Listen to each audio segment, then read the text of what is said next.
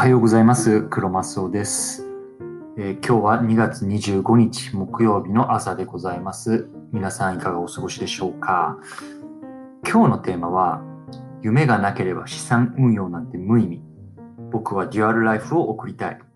このテーマでお話ししていきます。本題の前に、この番組では主にアメリカでの資産運用の話や自由な人生について考えるをテーマに毎日配信しています。僕自身は日本にいた時はマネーリテラシーがゼロでした。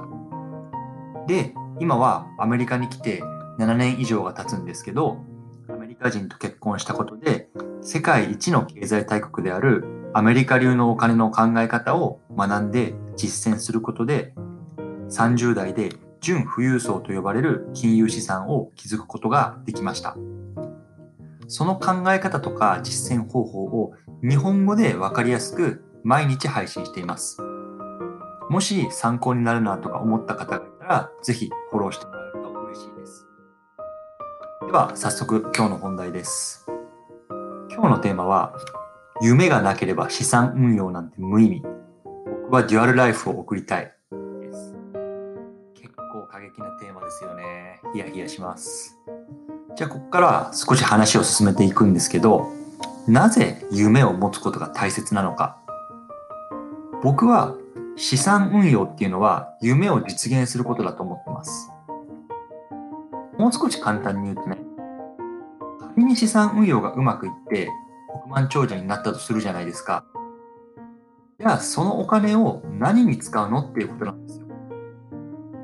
例えば、もし老後資金に使いたいと思ってるんだったら、それって老後をお金の心配をせずに穏やかに暮らしたいっていう夢があるってことじゃないですか？それって立派なことですよね。例えば、子供の教育費に使いたいって思ってるんだったら、子供にしっかりとした教育を受けさせてあげたいっていう夢だよね。これも立派だと思う。つまり、自分がこうありたいとか、こうなりたいなっていう夢を実現するための手段の一つが資産運用なのであって、極論言うと資産運用しなくても実現できる夢ってあるかもしれないよね。だから、まずはやりたいことを考えろと。僕は Twitter とかブログとか、このラジオとかいろんな媒体で叫んでるわけなんですよ。うん。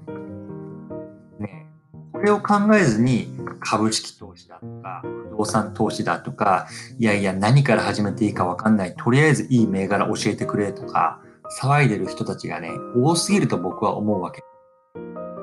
で例えば僕の場合はどうかっていうと、一つの夢がデュアルライフってやつなんですね。ちょっとカッコつけて英語になってますけど、いわゆる二拠点生活ってやつ。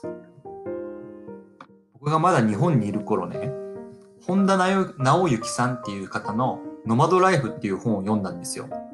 その時に、こんな生き方があるのかって衝撃を受けたんですね。これちょっとリンクを貼っておきますので、もし興味がある方読んでみてください。本田さんはハワイと東京を拠点にいろんな活動をしてるんだけど、当時学生から社会人になりたての僕って、企業勤めの窮屈さにうんざりし始めてたんですよ。なんで、こんな自由な生きか生き方があるんだっていうのにびっくりして憧れたんですよね。まあね、特に当時は憧れただけで何もアクションを起こしてなかったんですけど。で、その後、会社の事例でアメリカに派遣されて、仕事であったりとか、結婚とか育児でバタバタしてたり、バタバタしてた時があって、その本の存在自体は忘れちゃってたんだけど、ある日ね、自分の将来について考える時間があったんだ。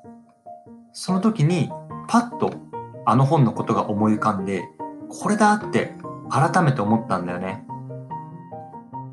僕はここでアメリカ人と結婚したから、アメリカに家族がいるし、もちろん今すごくハッピー。でもね、僕の家族とか友人っていうのは日本にたくさんいるし、アメリカがいいかとか日本がいいかとかそんなの選べないんだよね。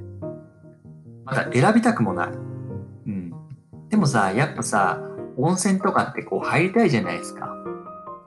だから僕もデュアルライフを目指そうと思った。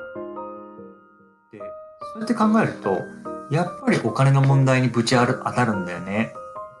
例えば、年に何度もアメリカと日本を往復するための飛行機の費用がいくらぐらいかかるなとか、本とアメリカに家どうしようかなとか、そもそも会社勤めだったらこんな自由に行き来できなくね？とかね。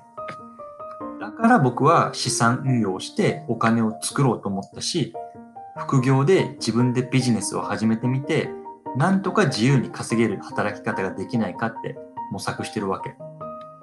なんで、みんなもまずはどんなことでもいいから夢を思い描いて書き出してみるっていうのが資産運用を始めるよりも前にすることなんじゃないかなって僕は思います。ということで今日はこの辺で最後まとめると資産運用を始める前に自分の夢を書き出してみよう。例えば老後をお金の心配なく暮らしたいとか子供に質の高い教育を受けさせたいとか何でもいいと思います。例えば僕の場合は一つの夢はデュアルライフ2拠点生活でした。で、その夢を実現するために資産運用とかお金が役に立つ場合がありますよっていうことなんですね。はい。ということで最後にこのラジオではこういったこういうふうにお金とか自由な生き方についてアメリカから発信しています。またブログとかツイッターでも同様に発信しているので概要欄のリンクからご覧ください。もし今日の話が参考になったというのであれば、ぜひフォローお願いします。では、今日はこの辺で終わります。さよなら。